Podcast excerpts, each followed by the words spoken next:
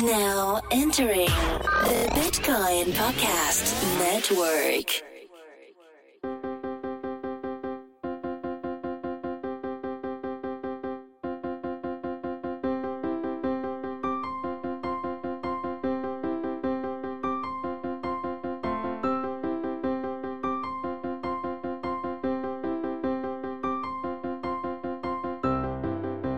Today's episode is brought to you by KeepKey, the easy, safe, and simple way to protect your Bitcoin, Ether, Litecoin, and many other digital assets.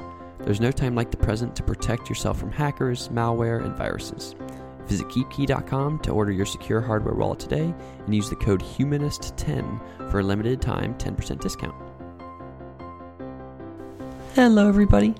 So, before I start today's episode, I just want to do a life update.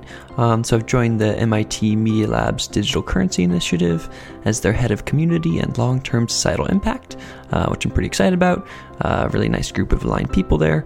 Um, so, that means that I'm going to shut down my Patreon. Uh, I've shut down my Patreon, and that this podcast will likely continue, but possibly in a different form with the Media Lab or with the DCI or whatever. So we'll see. Um, and I just, as another quick note there, my this podcast was recorded before I joined the DCI, so clearly these are my views and do not reflect those of the the Digital Currency Initiative, the DCI. So um, with that, let's get to today's episode. And it's I interviewed Daniel Schmachtenberger today, um, and Daniel's done a lot of thinking about these, you know, kind of complicated, complex macro systems that we live in. And as just a quick, I mean, I don't know if it's a warning, it's also kind of an excitement. Um, Daniel and I really like operating at these levels of abstraction. So that's where we go. We, we get abstract. Um, today about one big topic, which is meta X risk. Um, and so this is not only thinking about kind of traditional, and by X risks I mean existential risks. So this is not traditionally thinking about like existential risks like climate change, nuclear security, biosecurity, or AI alignment. Instead, it's asking the question, what actually creates those X risks? What creates those existential risks? And you can think of this as something like as two kinds of processes where we've had evolution as a process, and evolution was a generally a nice process that um, thank you evolution for creating me. Um, evolution had micro rivalry, but created macro anti fragility, right? So the, like the Earth as a entity um, was a generally a blossoming, anti fragile, symbiotic nature thing. Um, but um, we've, humans have created this new process as a result of abstraction and design and technology and science. And this kind of process, it creates, it has micro rivalry in the sense of like market competition, but it doesn't have macro anti fragility right? We don't have, if you look at the world today or something like the Industrial Revolution, Industrial Revolution was created by a process, and that process doesn't have a built built into that process um, is not something that says, "Hey, let's internalize our externalities," or you know, let's close these loops. And instead, we get something like climate change. Um, and so, these this process, tech as a process, um, gives us these multipolar traps um, with this exponential tech that will produce these exponentially harmful externalities eventually.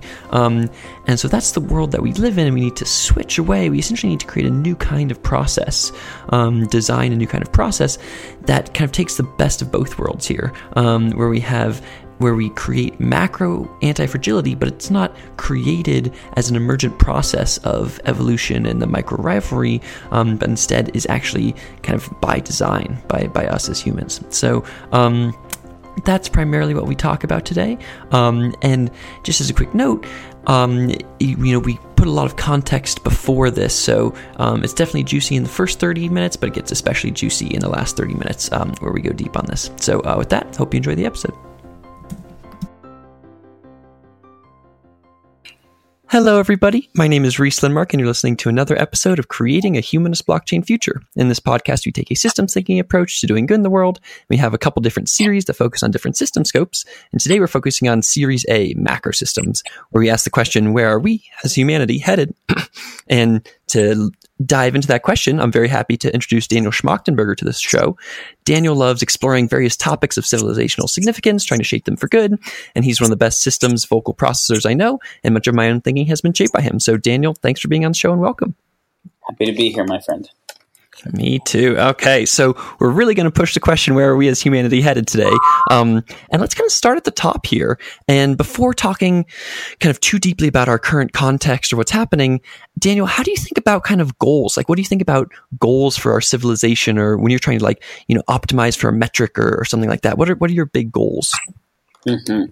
So, before talking about uh, what I think good goals would be, I think the question you're actually asking about is is a goal oriented framework actually a adequate or good framework or are there other frameworks we want to take? And so obviously western culture has been and particularly post-industrial post-scientific technological uh, and even computational culture has been very oriented to goals kind of process and we can attribute both lots of successes and most of the failures of the world, uh, or many of the failures of the world, to that process. Because if I define a goal and it doesn't include everything that will be affected by the nature of what I do to get there, then whatever is affected that I didn't define as part of my goal is the space where externalities can happen. Yep. And even in the you know very well intentioned nonprofit, uh, you know, whatever kinds of sectors, we see all the time having things like, okay, so we have a goal to end extreme poverty and childhood hunger globally or within a particular area. That seems like a pretty awesome goal, especially if you've ever seen a child who's hungry or a mother watching her child be hungry. Yep. The tricky thing is if my only goal is to end hunger, I can do it through unrenewable agricultural methods that dump nitrogen into river deltas, moving dead zones in the ocean even faster. Um, moving us towards actually extinction as a species and collapse of the biosphere writ large, which is okay. So we prevented some people from dying over the very short term and made it more likely that everyone dies over the medium term. Yep. Um, so, at minimum, when we think about goals, we could at least just start by this hand wavy kind of thing of saying our goal is X, whatever X is, right? stop uh, extreme poverty. Yep. And just add this little caveat, which is our goal is to do that and not externalize harm to anything else that matters.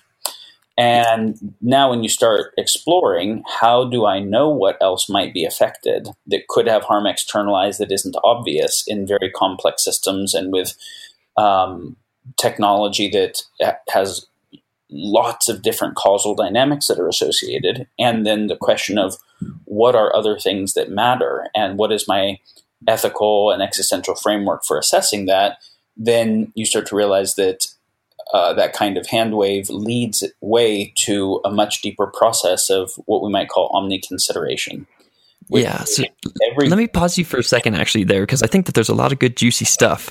Um, a, as you said, we're kind of so used to thinking of this goal framework, um, and it's almost it's hard to get out of it in some ways. And like you say, I super agree with you. Say once we create a goal, whatever that goal is, X, and you also have to say what are all the externalities of X, and how can we make sure that we're you know minimizing the negative externalities and upping the positive externalities of that X.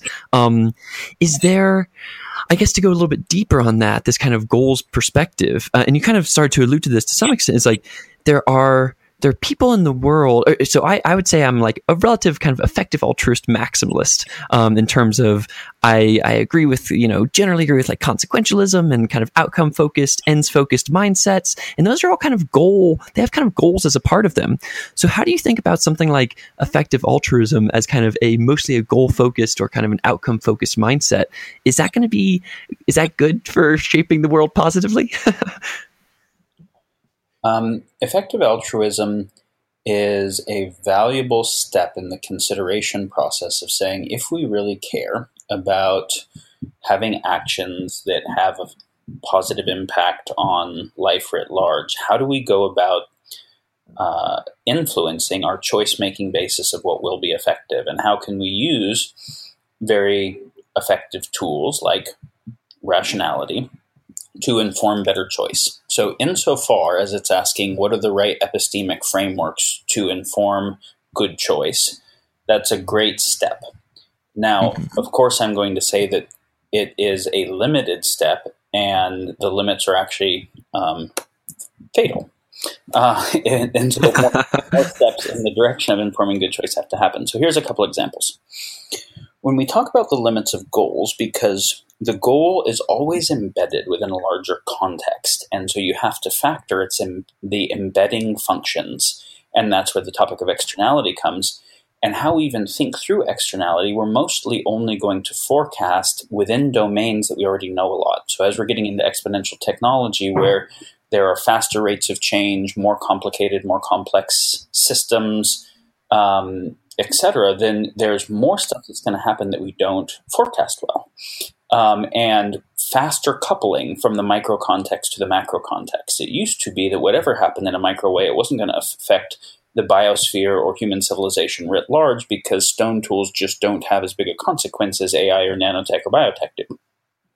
And so, because of the larger scale and faster timeline coupling coefficients of micro action to macro dynamics, externality is that much bigger of a topic, mm. right? And it's an exponentially bigger topic. So let's just take small cases and then look at what happens when you put that on an exponential curve. So say we take medicine, because in medicine we're talking about what is health and but in a body that's a complex system. But we take a complicated approach of trying to define health in terms of a finite number of metrics. So we're going to look at your uh, low density lipoprotein and your high density lipoprotein and the, a couple different cholesterol metrics and blood pressure and blood sugar and whatever, right? And as time goes on, we look at more and more metrics, but then the idea is that there's a range in which we want to see those metrics. And so then the goal is at, at first, we can just say, okay, your cholesterol is too high, our goal is to lower cholesterol. That seems like a reasonable thing if I have a reason to think that high cholesterol increases the probability for certain diseases but now I have to dig a little bit deeper. And this first step is obvious, the second step is more important. The first step says, okay, when I say cholesterol is high, so I want to lower it, giving a statin drug actually works and makes sense. I'm going to lower low density lipoprotein. I did not ask why the cholesterol was high in the first place. Is that possibly a protective mechanism to the arterial system from some type of oxidative damage or toxicological damage or whatever that that's arising from is it a sign of other systems, homeodynamic systems, being out of balance where just addressing that symptom means underlying other pathoetiology will continue? Is there a side effect on metrics other than LDL and maybe ones that we haven't even measured and done longer term analysis on of the method that we're using, et cetera. So then we can say, well, the statin works for that, but not now the system is more dependent on it. Its own ability to regulate cholesterol is less good. Why it was off, we still don't know and the side effects of the statin might be things like liver toxicity and brain toxicity. So we say, mm-hmm. okay, well, that's not the best method, but that is still our method, right? That's how we do medicine. And it's why, if you think about medicine, we have really amazing acute medicine and really terrible chronic medicine. Mm-hmm. So, in acute medicine, meaning if we know the acute onset of the illness, like you just got shot, and the problem is a bullet that went in. We can take the bullet out, sew it up, and there isn't deeper underlying, more complex causation. That's pretty straightforward, and we're really good at that. You just got an acute infection, you just got an acute poisoning. We can deal with those things pretty well. But when we talk about psychiatric disease, or autoimmune disease, or neurodegenerative disease, or cancer, or anything that doesn't have one obvious immediate cause, you'll notice that for the most part, we don't have anything that actually looks like a real cure or prevention. We have symptomatic treatment, and we might have things at slow rates of progression. And the reason we don't, and so cancer is a classic example, we can cut a cancer out, we can radiate it out, we can poison it out, but we're not that good at saying why is it growing in a way that it wasn't when the person was younger and that it doesn't in other people and how do we actually address that because it doesn't have one cause it has a whole bunch of different causes and they're not even the same set of causes in different people. So now we have to actually not do a generalized bell curve approach, but do a let's understand this complex system uniquely, factoring multifactorial causation, delayed causation, causal cascades, shit that we are epistemically not that good at. Mm-hmm. We do the same thing for the world when we're saying we want to feed kids in this area and we're not saying what is wrong with a macroeconomy that actually creates poverty? And what uh, you know et cetera like what are the actual causes of this problem? And then of a particular solution that we're going to come up with that doesn't address the causal dynamics well uh, what are the side effects of that solution going to be? Is this agricultural method going to lead to more nitrogen runoff, leading to larger dead zones in the ocean that is actually worse for everyone long term and writ large? And so what we find is then we look at the LDL and say, okay, so we want to look at LDL and these liver enzymes and a few other things. And then we try and put more metrics and run optimization on those metrics, which then we say big data and um, and machine learning will help us do. But this is the kind of the key thing. No matter how many metrics, there's a couple things here. When we say that goals are limited, we also are saying that optimization theory is limited um, for a couple critical reasons. So now I go from two metrics to 200 or 2,000 metrics. But there's still other things that are happening that are outside of the metrics that I'm seeking to optimize that are mostly in either the beyond factorable within this model or the actual unknown unknowns, but that might be critical to the whole system. And so when I'm running optimization on these n metrics, I'm also affecting a lot of other stuff that I'm not paying attention to optimize, which is the places where I'll probably externalize harm as I'm driving a system where all those things are interconnected without actually acknowledging they're interconnected. In other words, our model of a complex system is not how the complex system actually works. So when we treat the actual reality as the model and we try and optimize for the model, the place in which the reality is not the model gets fucked up. Yeah. And so when you define a complex system as something that has an emergent property beyond how you model it, when you model it, you get certain system dynamics. Awesome. Complicated system. Complex system is the predicted dynamics of the model don't explain all of the dynamics. Then you have to say, is there a different epistemology other than n dimensional metrics and optimization theory to account for what is actually going on? So, pause for a second. So, I agree with a lot of that. And I want to talk about that in a sec. But so you talked about the. I agree. The, the, there's a bad forecasting piece where we live in this world where we have black swan style events, and we're hyper interconnected. Lots of power dynamic, lots of power, lots of external, or lots of um, sorry exponentials happening. And when all that's happens, if we set our goals and then don't uh, account for the externalities of our actions, then um, the sad externalities can turn out to be really big because everything's so interconnected and powerful now. Um, and I agree with what you're saying when, when you think about any of these actions, and this gets into how kind of to think about this stuff. Is like when you think about taking an action before you do it, think, a, why is there this problem in the first place to try to go to that root cause level? And then B, what are the externalities of that action? Um, so, and in this final piece, what you're getting to here is this map is not the territory th- thing here. And it's especially true for complex systems. Um, and so I just kind of want to recap all of that stuff for our listener and then have you go and say, okay, so if we can't use this, if I can't just keep adding metrics to my space, um, is there a, what is the new epistemology that I should be thinking about that will actually allow me to and allow us to, to succeed in this new world? Right. So I want to share another framework that will help the consideration here. And this is um, not a happy thought at first, but it's a necessary thought, which leads us to be more effective in considering how to have happy thoughts uh, around this. So it is that it is a lot easier to break shit than it is to actually protect or build stuff. Um, and there is a uh, entropic preference that we have to consider. And just to have a very simple kind of prima facie of that, the house that I'm in probably took a year to build, and a wrecking ball could take it down in minutes. Mm-hmm. And if you think about an old growth forest and the thousands of years it takes to get the biodiversity and complexity of that forest and how long it takes with a fire or a D9 to take it down, you really get a sense of the orders of magnitude of the timelines for construction versus destruction of complicated or complex systems. And everything from from things like that. How long does it take to build a globalized infrastructure, and how quickly could we actually break it? Um, all the way to how long does it take to build trust, and how easy is it to break it? And so when you factor that, you realize that there's a couple orders of magnitude more ways to break stuff than to build it, and faster time processes on that. So when I'm factoring externalities and I'm thinking about some new technological capacity, and I don't under, I can't actually forecast the possible externalities well because I don't even know that space. I'm opening up a new epistemic space with new types of causal dynamics and feedback loops and couplings that are very hard to think about. And there is an orientation that there will be more total ways of having destructive effects than constructive, and that they will be faster.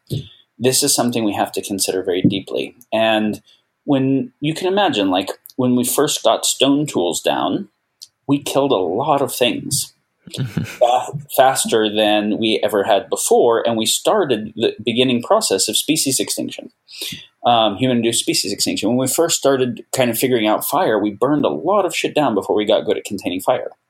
Um, but when you move up to AI and nanotech and biotech and things that are pattern replicating tech, meaning that the failure of the thing is not just that it caused a problem, but that it causes a cascading problem that once initiated might not be stoppable, you really have to change the epistemic framework of mm, good things are mostly good, progress at all costs, history is written by the winners, we kind of ignore the ugly parts and let's keep pushing and focusing on the good side of technology for some very limited definition of good because mm-hmm. the destructive applications at that scale are large enough to actually destroy the entire playing field where the positive applications just don't actually get to matter anymore. So there's an increasing kind of at exponential scale, exponential constructive and destructive forces both, the destructive forces become larger than the playing field can handle in the game in. So with exponential tech, you either figure out how to prevent and internalize externalities or the game eventually self self terminates. And so the type of process that we've used for all of history until now is itself self terminating. Yep. So could I pause you for a second there because I think that's a, a, lot of juicy stuff there. I'm reminded of uh, Taleb's and, and Yaneer Bar-Yam's precautionary principle here, which is the idea that even if something has, you think it's going to be really good with a 99% chance of being really good, but it has a very, very small percentage chance of like um, actual ruin or like existential risk, then it's like, well, then you shouldn't do it, you know? And when we live in this world where everything is interconnected and where everything is becoming more powerful, then that that lose side, that destructive side, can become yeah, it becomes we have to change kind of our ways given our, our exponential tech. So let me follow up on that for a quick second here, which is if we're trying to change our ways here and we're trying to be kind of taking all the externalities into account, um, how yeah how can we begin to to start to do that? Mm-hmm. So great question again, I'll say one other thing that I think leads some of the context. Great. One of the important things to consider when we think about the topic of negative externalities, the, so one thing we just said is the kind of entropic gradient, right? So we have to factor that. Another key thing is the topic of weaponization. Yep. Uh, if I create a new technology and it is the capacity to affect change through the causal lever on choice, right? I'm, I'm going to make a choice my technological understanding of some mechanism allowed me to make a technology that's a big lever on my choice. So my choice has a bigger effect than it did before. Well, that same technological capacity can be a lever on lots of kinds of choices, right?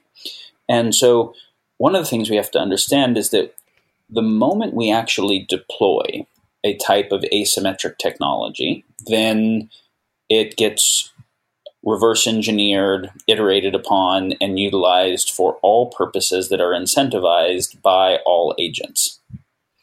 And so I just had some guys talk with me the other day about an AI project they were working on of how they could use some AI information technology that was novel. They just developed to get out some type of um, what they thought were positive political agendas to solve some current near term problems. And I'm like, and you don't think that the other sides that have as much incentive and pretty good intel will pay attention to the new technology you have, reverse engineer it, and utilize it for the other purposes instantly. And the and they thought about it, and they're like, well, I, I guess that will happen. And I said, now take all of the sides in this multi-agent dynamic that all have rivalrous incentive to weaponize the technology against each other for their agendas, and all you do is up the ante of the playing field. And so nukes didn't actually make us safer. It seemed like they made us safer, but we actually have increased risk of existential risk from nuclear warfare relative to a world that had just never developed nukes. Yeah. Right? And so this is the multipolar trap, where each agent doing the thing that seems like it provides, and whether the agent is a person or a country or a company or a whatever, each agent doing the thing that seems like it's best for what they care about in the near term actually leads to a system disposition that is worse for the system as a whole over the long term. And this is what we call a multipolar trap or a race to the bottom, right? A tragedy of the commons and arms race are all examples of this. And with exponential tech, we have an exponential race to the bottom uh, type scenario. So, one thing we can say is in terms of goals or necessary criteria of system design, yep. design constraints, is that we have to solve not just for some multipolar trap, but categorically for the class of multipolar traps. As long as you have a rivalrous incentive to utilize technology in a way that will directly or indirectly cause harm, you have a near term incentive to do that, and you have exponential tech, and anytime anyone deploys it, everyone will be using it for rivalrous purposes, we, we are actually completely fucked. Yeah, yep. So can I pause you for a second there on that great end? Uh, so I agree with this, and this is and this is something that you call like the generator functions of X risk, and these are these these multipolar traps. And you can look at it when you think about the existential risks that exist today. There are things like uh, nuclear security, and that's an arms race. It's like, yo, couldn't we have stopped at like I mean maybe like three nukes or something, but no, we have thousands of nukes. Um, and you think about biotech again, it's like people doing things that are in these win lose game dynamics where if they stop and if they don't if they don't go quicker, and same with like artificial intelligence alignment, it's like ooh, maybe Google and Baidu and the you know Chinese governments and whoever are going to be nice around and be and try to be safe, but actually they're going to be in this win lose game dynamic where if they're the first ones to get AGI, then um, they will have lots of rewards, and so there's a disincentive to c- kind of chill and wait for uh, the safety things. Um, and something like climate change obviously is a an example of the that's like a perfect example of the tragedy of the commons, where you have it didn't matter that much at the beginning when we started the industrial revolution that we were pushing stuff into the atmosphere, but as you say, once it gets exponential, then uh, and we ignore that externality, then we're in one of these multipolar traps where no one's caring about the the Earth, and then uh, everybody gets screwed. Um, so I agree with all that. I also agree with you in saying this weaponization piece is a very interesting one. And it's and it takes this weird mindset that we talked about a little bit before, with this weird kind of omni-considerate mindset where you have to kind of and this is both powerful from an individual perspective, where you try to like uh, steel man the other person, but it's also very powerful from this kind of systems perspective, where you say, "Hey, if I do something, and well, maybe it's good for me, but what happens if everybody does that? you know, then is it still good? And is the thing that I'm using the tool? And I just did a podcast on new power. Um, these kinds of new power are those tools and those kinds of powerful things. How are they going to be used by quote unquote the other side? You, you need to think about that in terms of this weaponization piece. Um, so I agree with all of you here. One thing that I might be worried about, just as a heads up, is like this to some extent. I think that people might get stuck in a trap right now, which is what I'd call make maybe like a postmodernist trap, where it's like you we had been in the, the, the world of modernism. We were excited by the world. We said, "Hey, we're going to be nationalists. We're going to go, go, go." And then postmodernism came around, and we we rejected those myths, and we said, "No, nothing can be real," and like everything is kind of uh, kind of gradients or whatever. And it feels like maybe a similar thing here, where you're like, you say like, "Oh man, Rhys, we need to think about all the externalities all the time, or like have omni consideration all the time, or like how how can we how can we then make choices if we have to be worried about the externalities kind of of everything?" Yeah, great question. Um, and as you can guess, what I'm going to advocate as an adequate epistemic and ethical framework is not postmodernism.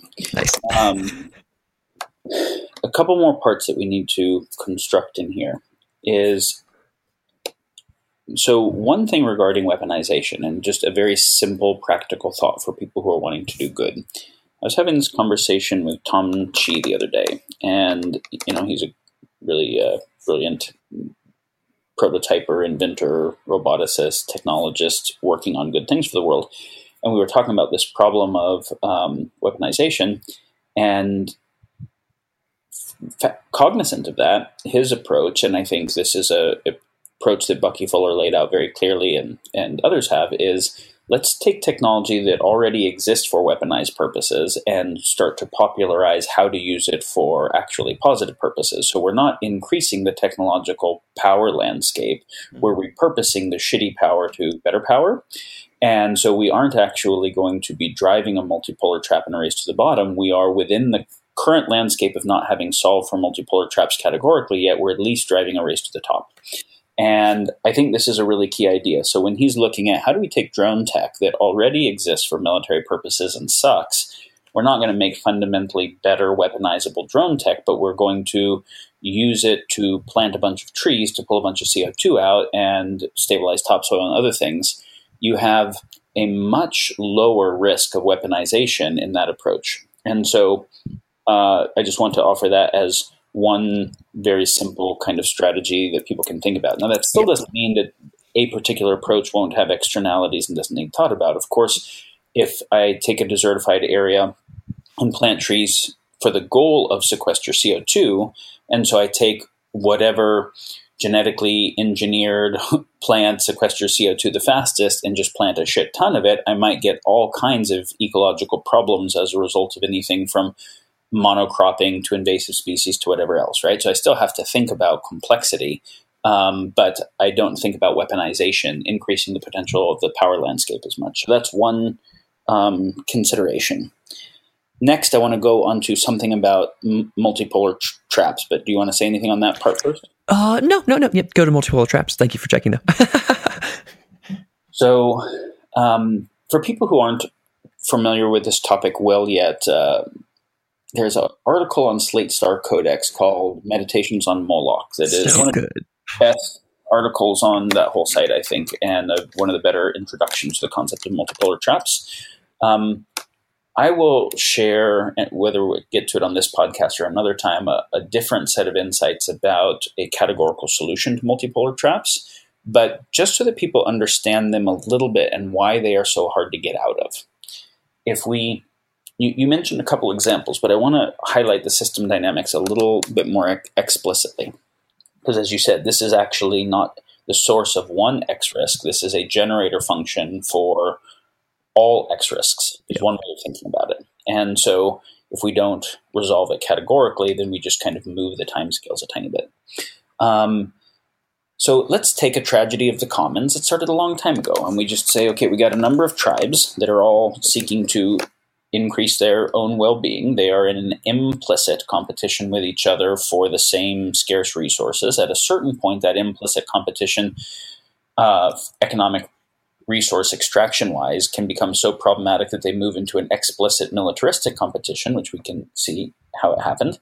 But let's just even start to take first. Okay, I don't want to cut all the trees down because I actually really like the forest. I have a whole spirituality about our connection with nature, and we need the forest to live because that's where the animals live that we hunt and etc. And I actually don't need that many trees. I just need a few trees.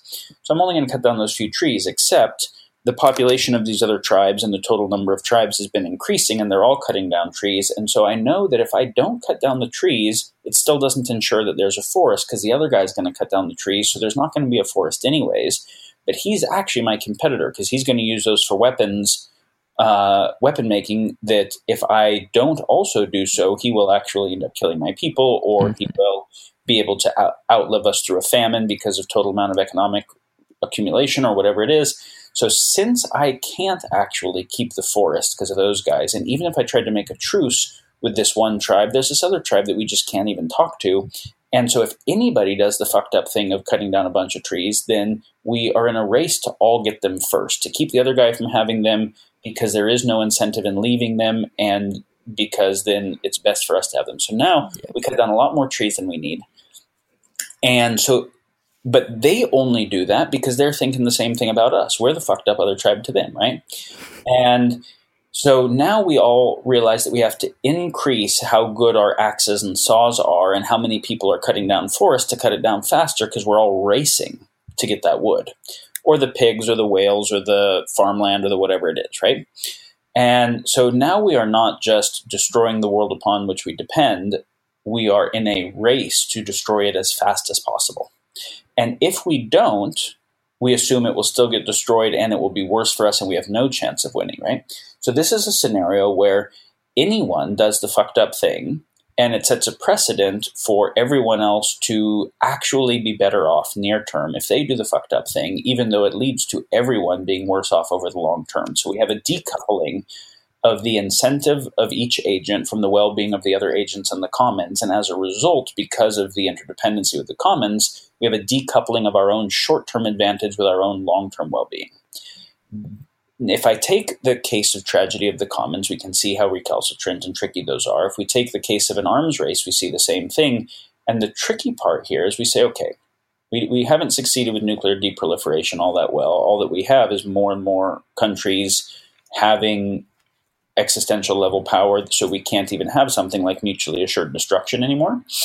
And so, and obviously, exponential tech can make that non state level actors and not even traceable types of dynamics. But now let's take a current example. Let's take AI weapons, right? Weaponized drones, etc. There is no general in the world that wants to live in the world where those weapons are ubiquitous. Yep. There's no military contractor, military hawk, whatever, who thinks that's actually a nicer world to live in. Everybody knows that our, our chance of all being killed by AI drones goes up if any of us fucking build the things. And so it is a comprehensively worse world for all of us and our kids and our grandkids. And yet, we're all going to build them as fast as we fucking can because the other guy's going to build them. And we say, well, okay, no, no, we need to create an agreement. And there are efforts being made to do this. But all that has to happen is one guy doesn't, one group doesn't join the agreement. And now we don't want them to get the weaponized drones first. So we got to do it. Or everybody joins the agreement, but we're pretty sure they're going to be defecting on it in secret right? Because they would have all of the incentive to do so. So they keep the agreement. And then in a black project, they defect on the agreement while continuing to disinform us that they're keeping it. And because we think they're doing that, we're also defecting on it. We're trying to disinform them. We're trying to spy on the way they're disinforming us. And now all of our resources are going to both making the world as bad as we can, as fast as we can, while disinforming each other and ruining the information ecology maximally, right? we will go extinct because of multipolar traps on our current trajectory. If we do not figure out how to solve them, these have been the dynamics that have led to the collapse of societies for as long as we've had societies.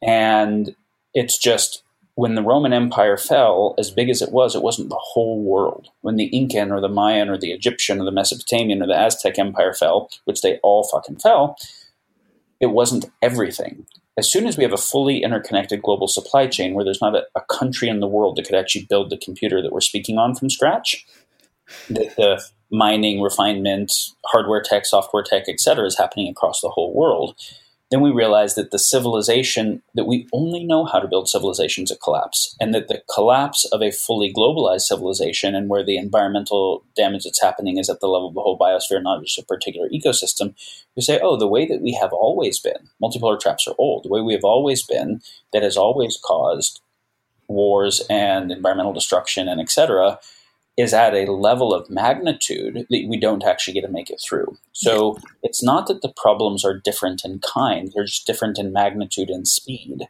where that ends up being different in kind because you don't actually get to keep going through the boom and bust cycles associated. So we either solve for multipolar traps, which means agency misalignment, or the human experiment completes soon.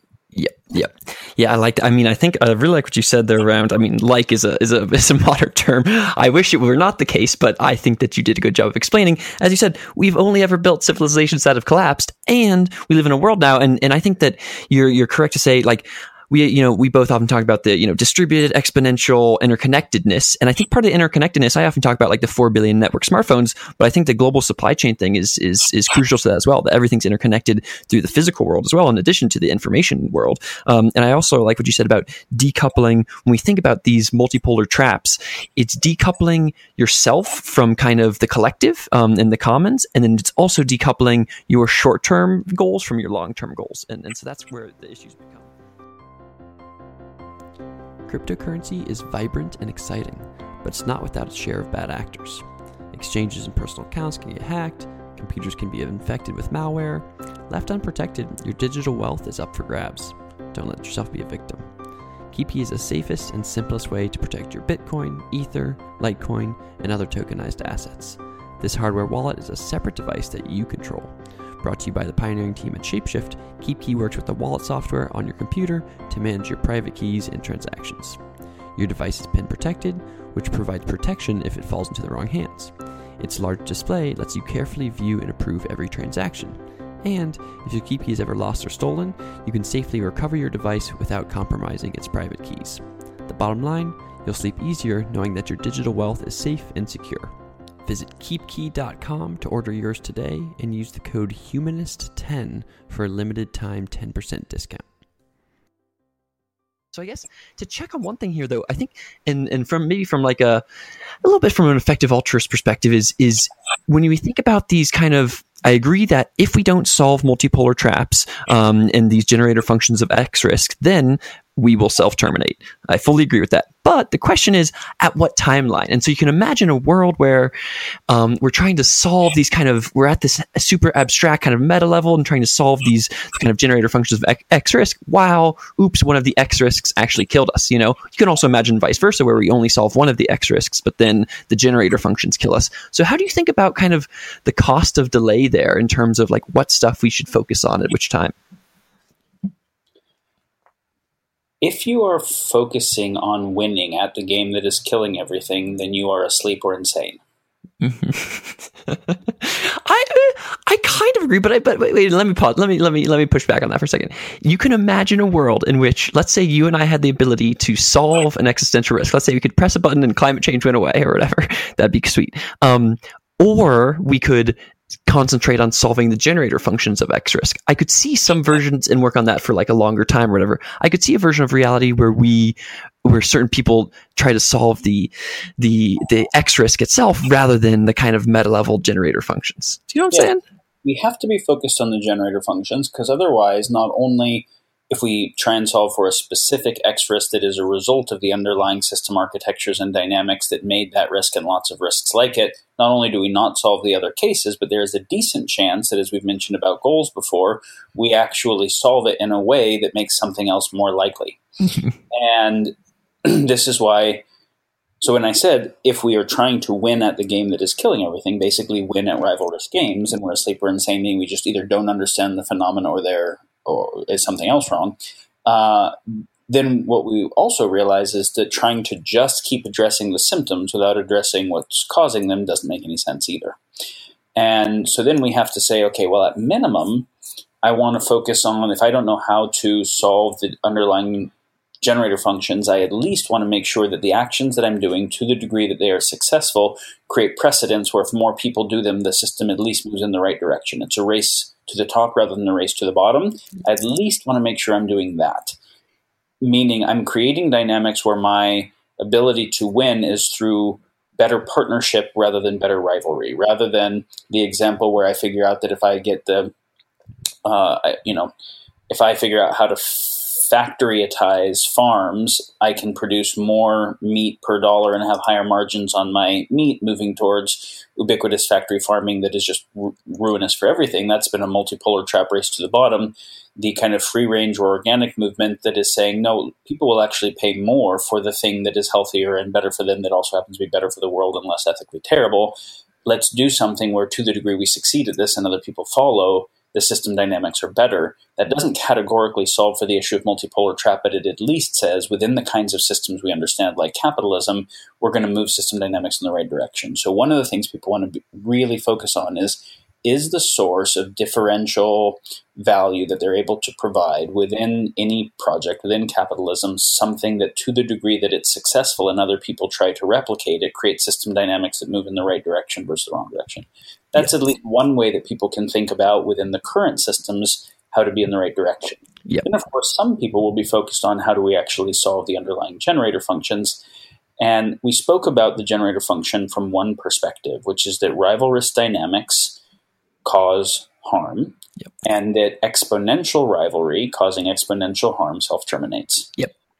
There is another way of speaking about the generator function that is even more fundamental and abstract, and I think it would be worth sharing that if because it speaks to what we have to change. If you're yeah, interested. let's yeah. So, and actually, I was about to go there because I try. We are essentially we're we are operating at the level of what I would call meta X risk, the generator functions of X risk. We pushed down for a bit there to the actual S, X risks themselves, and now let's go actually one level of abstraction further up. So, so tell me, yeah, what is the thing that is actually one level above these generator functions of X risk? Yeah. So the one generator function we've talked about, rivalrous dynamics, we got that. I want to give one other example of a generator function, and then we'll go to an even more abstract unifying framework. Great. So when you mentioned, hey, let's say we solve climate change, is that adequate, and is it even an appropriate thing to do? So so let's take an example where we're not focused on like increasing uh, war through exponential tech weaponization or whatever, but we're focused on simply environmental um, collapse dynamics. So when we look at environmental damage dynamics, all the environmental damage that we look at can be thought of in terms of either depletion of unrenewable resources or accumulation of waste streams that aren't being processed in real time.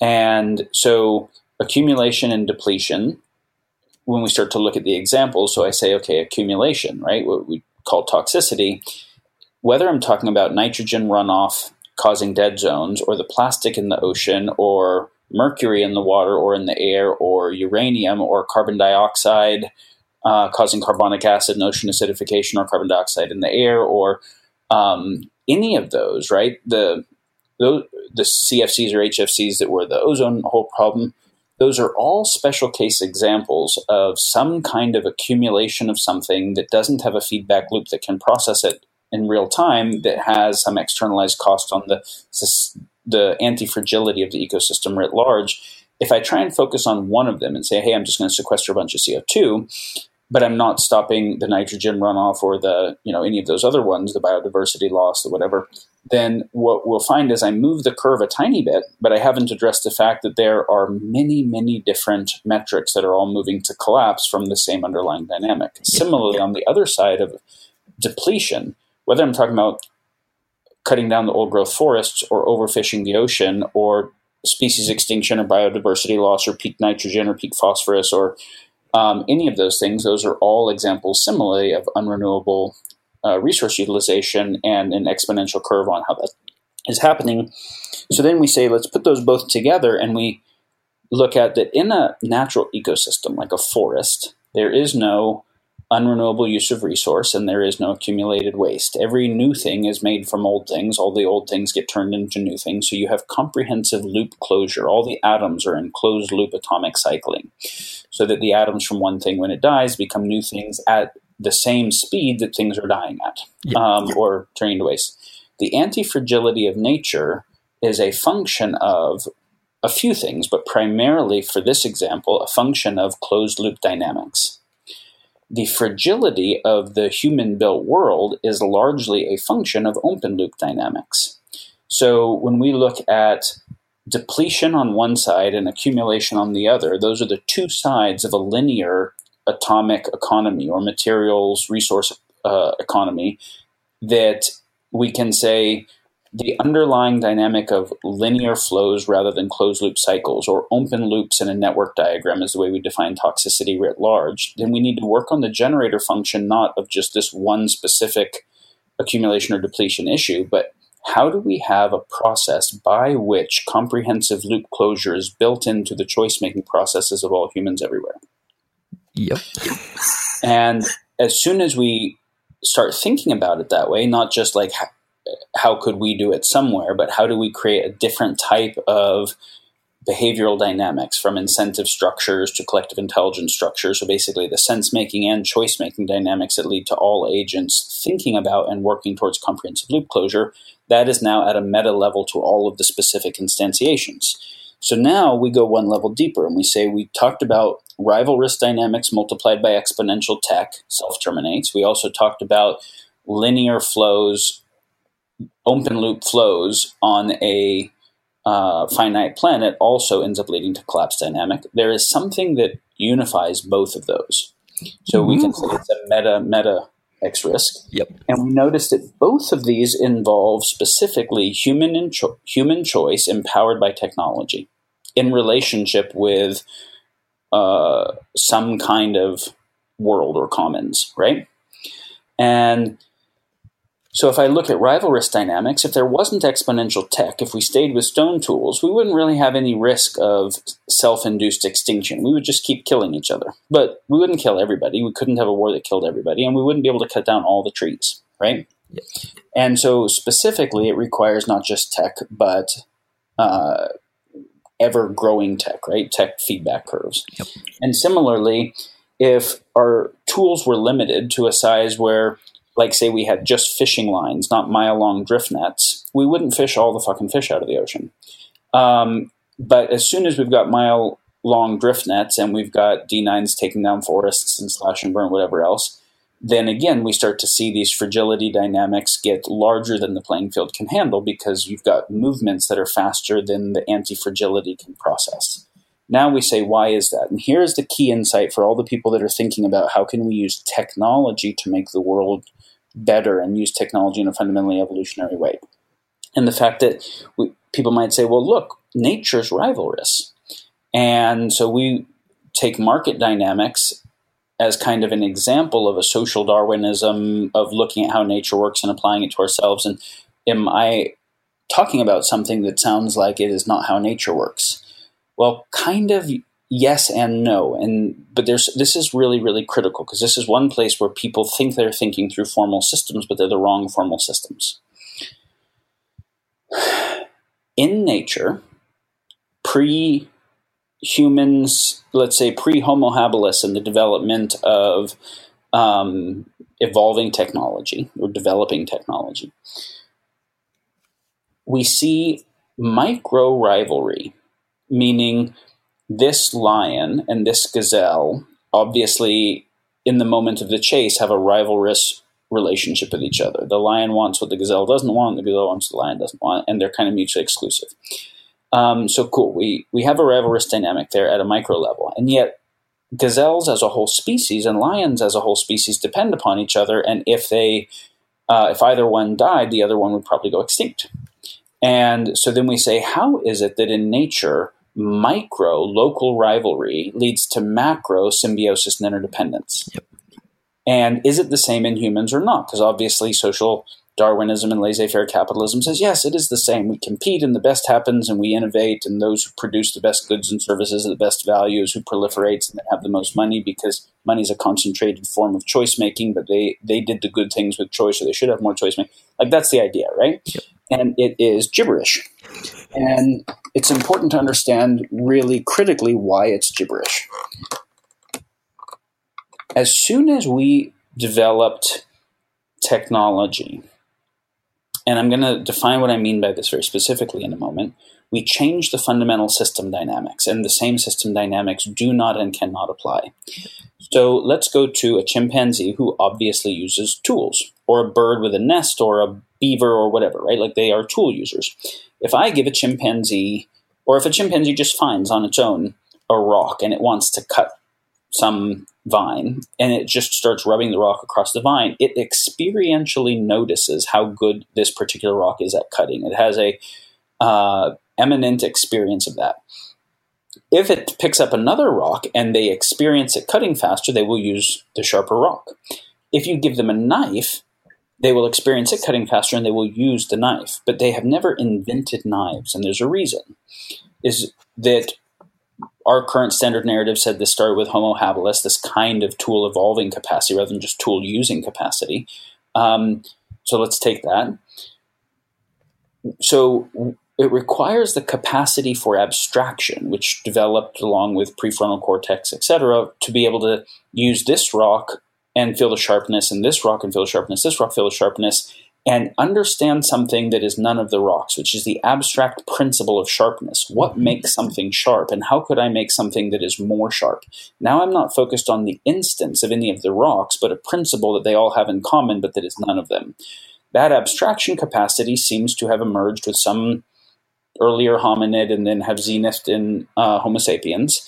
And that allows us to say, well, I would try chipping it with a, and to make an arrowhead, and then I would make a knife, and then I would make a laser. Right? I can keep doubling down on the abstract principle of sharpness. So I get evolving tech, and this is why beavers are kind of doing the same thing they were doing a long time ago um, with regard to tools. It was part of an evolved dynamic, and we are changing our entire uh, environment one generation to the next so radically. Now, why does this matter? Evolution and I know this is a bit of a long one, but this is because this is actually the heart of the whole fucking thing. So thank you for indulging me. yeah, it's all good. It's all. Evolution is a kind of creative process, meaning it is a process by which new stuff comes to exist that didn't exist before. And when we think about what the process of evolution is, we have some kind of mutation and some kind of selection dynamics, right? So there is a distribution of things that are pretty similar but a little bit different. And then the ones that are a little bit different in a slightly more adaptive way in the moment, meaning can either survive or mate better, um, end up having a better chance of making it through. Whatever characteristics led to doing that get doubled down on, etc. Right? So what we find is that that process happens extraordinarily slowly not by design. It's an unconscious process, right? There's an unconscious process of mutation and an unconscious process of selection. Nobody is saying, this one seems like a more true, good, and beautiful approach. Let's go with it. This seems like it'll create a good future into perpetuity. It's just these guys actually got food better or made it better, and that's what gets selected for, which can include selecting for things that move in the direction of increasing violence, dominance, capacity, whatever. But at least in nature, one of the things that happens is that the rivalrous dynamics, where power is used in a rivalrous way in a micro context, there is a coupling of, there's a symmetrical coupling of the rates of power change. So, as a lion, as lions are evolving to get to be better hunters over the course of hundreds or thousands of generations, gazelles are also evolving to get faster. Because the gazelles that make it through are better at getting away from lions, and the lions that make it through are better at getting gazelles, right? And so they're and their reproduction times are similar enough and they their system dynamics they're embedded in are related. So you don't get asymmetries of power. You actually have a radical binding of power symmetry from lion to lion and from gazelle to gazelle and from lion to gazelle and from gazelle to plant and the whole thing right? Mm-hmm. now this is key. This is actually the essential criteria that makes micro rivalry lead to macro symbiosis is the symmetrical power binding. Imagine for a moment that I could make a mutation where lions got a hundred times better at killing in one generation. Well, in that one generation, they would kill all the gazelles. They would eat them all. And then they would go extinct. And so what we would find is that those species that were so much more um, effective than their environment could actually navigate and create resilience to would self-terminate because of their own effectiveness independent upon of the ecological niche they depend upon. They would be debasing the substrate upon which they depend yep. through their over overexpression. And we see this. A virus happens. Virus comes about that is so lethal that it kills the host before it gets to um, actually propagate and then less virulent versions of that virus get to propagate more, and nature actually ends up selecting for a virus that's moving more in the direction of symbiosis than just lethality, right? Yeah. yeah. And so evolution itself has this symmetrical power binding. Why this is so fucking critical to understand is because nature does not select for individuals of a species, and it doesn't even select for species. It seems to over the very short term, but as you zoom out, over the long term, it selects for self stabilizing ecological niches mm-hmm. where the particular members of a species that seem like they're getting selected for over the short term, that are super lethal, over the long term, self terminate. And so the things that make it through long term are these radically anti fragile symbiotic systems.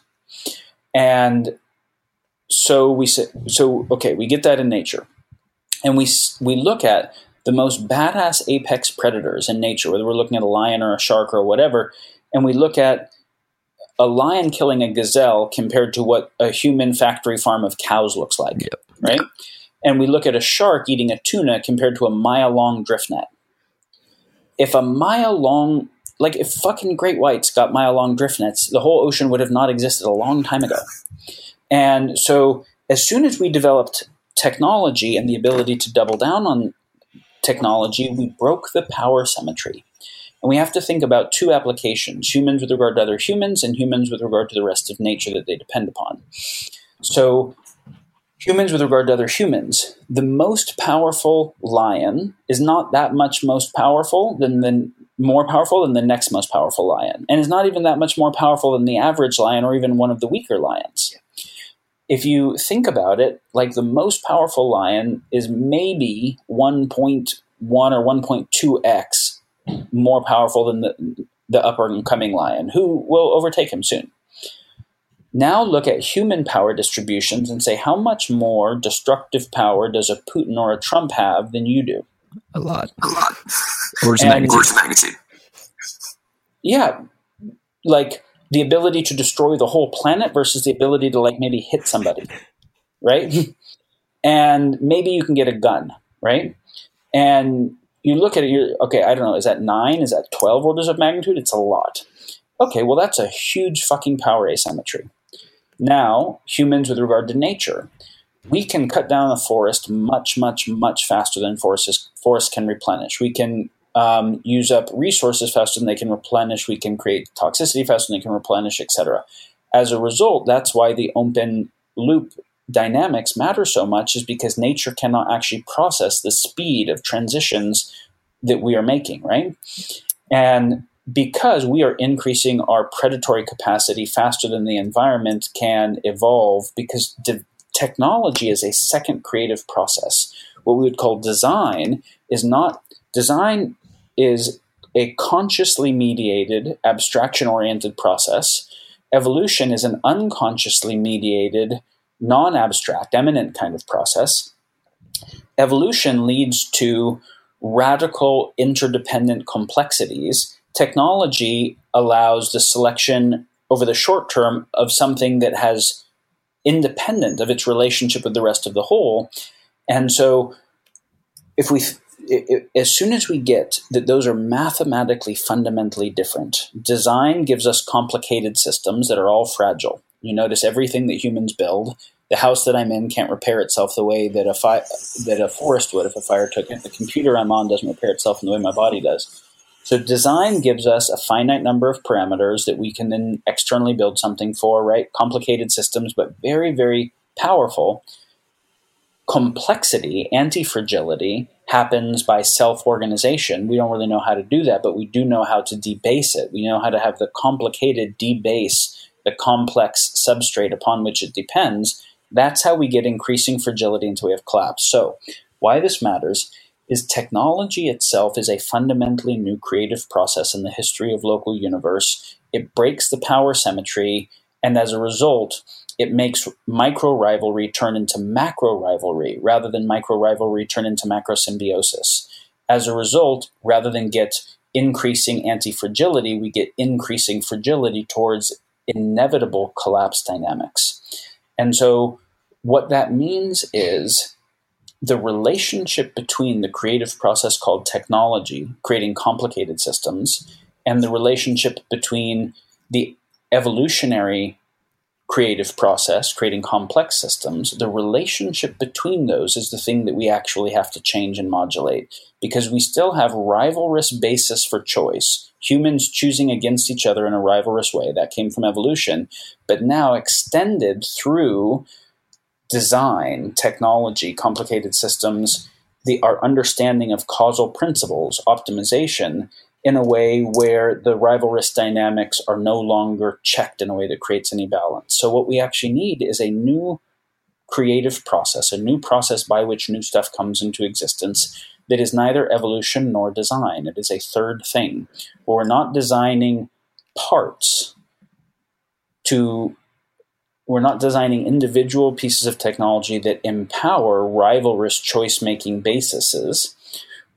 We are, and we're not waiting for uh, anti rivalry at a macro level through evolutionary process, we are actually designing self stabilizing, complex ecological niches and designing in the relationship between the complicated and the complex to be itself metastable. That, what we would call evolution by design, or you know sometimes referred to as transcendental design, is a actual different mathematical process of new stuff coming into being than either evolution or design is. And we can see that at the heart of it, design is all about the understanding of causation. We can understand the law, we can understand how a causal dynamic works, we can make a tool that allows us to manipulate that law, right? So science is the understanding of causation, and then technology is the application of it to have more effective causation, to be able to cause stuff at larger scale. But our basis for choice, science doesn't give us a good basis for choice because it's first person and science studies third person, which is why it said we say what is, not what ought. Our basis for choice is still coming from social Darwinism, still coming from a rivalrous evolutionary basis. Those two together is an unstable system heading towards collapse. We actually need a, then a theory of choice beyond game theory, beyond social Darwinism, that can be an adequate container for our causal dynamics and to be able to actually hold the relationship between choice and causation appropriate to have metastability. That is, if you want to talk about the macro level of the generator functions of X risk, it is the relationship between choice and causation within the field of change and the necessity for a theory of and systems of right choice making at the level of individuals and collectives that can steward the level of causal power that we have through technology in ways that will create systems that are actually anti-fragile and metastable. Boom! I like it. Thank you for the conclusion there. And just for the listeners, and we're this is going to be, I'm just going to wrap up, and then we'll kind of transition to, uh, to to to full wrap up mode. But as you said there, First, we have we've already been talking about the the generator functions of X risk, or one of them as the um, and uh, rivalrous um, games with distributed exponential technology with interconnectedness leads to self termination. And you can think about the loop closures as another part of this, where you have, from a stock and flow perspective, you have uh, depletion or accumulation of various things. And when those go to zero or when those go to infinity, that's also really bad for us. So those two things are generator functions of X risk. But in fact, as you're saying here, there's one kind of one meta level above that, which is to say that both of those things are the result of um, this new kind of process, this new technological process. And that process is different than the evolutionary process. And the evolutionary process, as you said, is really good at taking, if you think from a multi scale perspective, it's really good at taking the micro rivalry and trans you know transforming it into